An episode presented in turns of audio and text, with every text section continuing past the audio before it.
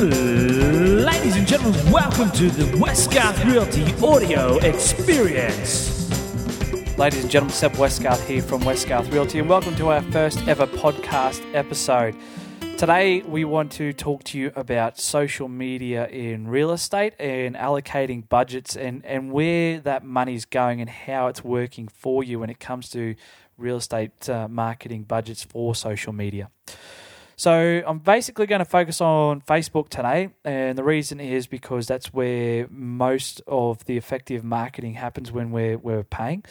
So I really sort of wanted to explain the the back end of, of Facebook and, and how we make that money that you're putting towards that budget sort of really work for you. What we're seeing at the moment with Facebook is that the algorithms uh, for content are favoring video. Now, we as real estate agents are essentially your content creators. So uh, at Westgarth Realty, we've sort of really tried to focus on creating uh, really engaging content uh, and something that is basically going to get an end user to to to either share, comment, like. Facebook looks at those sorts of things and, and goes, well, this is appealing to to our users, we should push this a little bit harder. So it's important for us to ensure that the content we're creating is engaging. And what we've typically seen uh, as of late is that stories versus uh, selling an actual product is is working a lot better for us. So when we used to typically do a video, we would uh, focus on features of the home, explain the, the, the list of the features of the home, and, and that's typically what you see as a whole throughout the sort of real estate industry. Recently, we've uh, steered clear of that and we've started to try and find the story aspect of a home.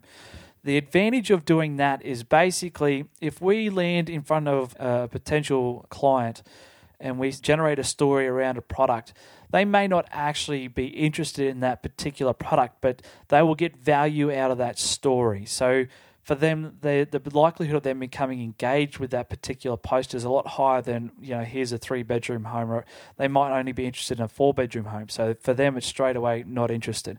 But if we've created a story around the home and they've gone, hey, this is actually kind of cool. Let's investigate it further. We've given them options to click through to our website, but it also allows them to to feel like they can share that with that particular video or post with someone else who who else you know who could potentially be interested in, in, in that story as well.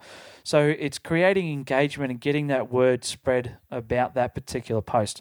When we talk about budgets in Facebook, we are basically looking at trying to direct that particular product to a market that we already know is going to be engaged with that product.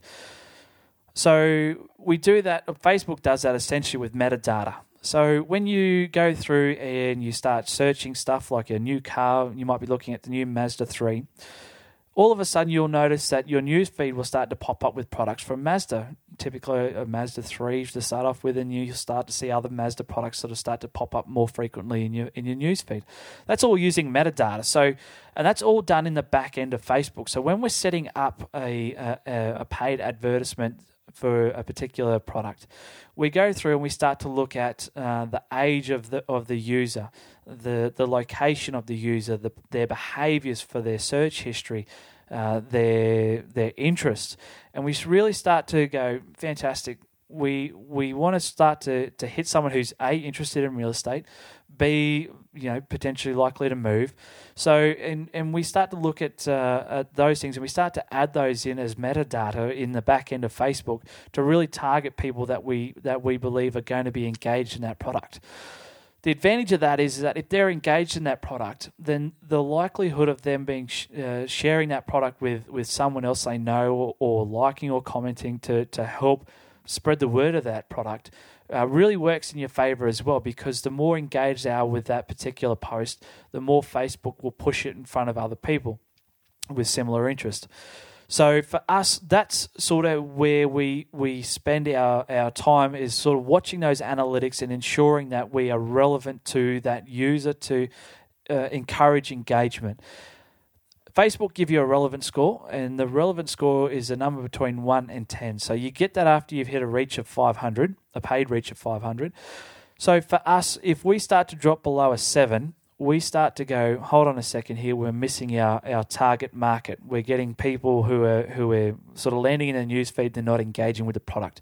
So we start to go through and we look at who is actually engaging and, and what market's actually sort of getting it. And and we start to make adjustments after that as well. So if we're if we're not getting the engagement, we know we've we've made a mistake and we've got to start changing who we're sending this product to and try and get it to someone who's going to engage with it to keep it relevant in uh, in the land of Facebook. So that's how the money uh, side of things is is done with Facebook, and that's basically when we're allocating a budget to, to social media marketing where it's going. Um, we've also been using other platforms as well. Uh, we've been using Instagram as well as Snapchat. Instagram's a, a social platform based around imagery. Uh, so we're looking at uh, high quality sort of photography, and then uh, one up to one minute long videos as well. So Facebook and Instagram talk quite well. They're owned by by the same company, so uh, they they end up doing a lot of cross talking. So I use Instagram basically as a platform to to generate extra awareness out of outside of Facebook, but use the same content uh, in Facebook as well. Uh, Snapchat is the other big one that I'm using at the moment, and I really love Snapchat for uh, my locational awareness. What I'll do typically is before an open home, I'll send out a little Snapchat to to people who follow me on Snapchat, and I go, "Hey, I'm just about to go and do, do an open home, uh, for example, at 49 Plant Street in Richmond Hill, which is where I currently am." And people who sort of see that will will comment on on that particular post, and and the ones that I get uh, frequently is, "Hey, mate, I just noticed you're around the corner. How long are you there for? Do you mind if I pop around and have a look? So I really sort of use Snapchat more as a locational awareness tool, and it's sort of a, a last minute sort of thing to uh, so it's fresh in people's minds. The best part about Snapchat as well is that uh, posts are only relevant; they're only up for, for 24 hours, so they're not sort of clogging up people's people's lives. Whereas Facebook, if if it's something that they're not liking and it keeps coming back and coming back, they're going to start to to you know want to hide that post. And when you start getting that negative feedback, Facebook start to to reduce the the potential push as well. So that's how I essentially use Snapchat. So they're the three platforms that I'm currently using quite heavily.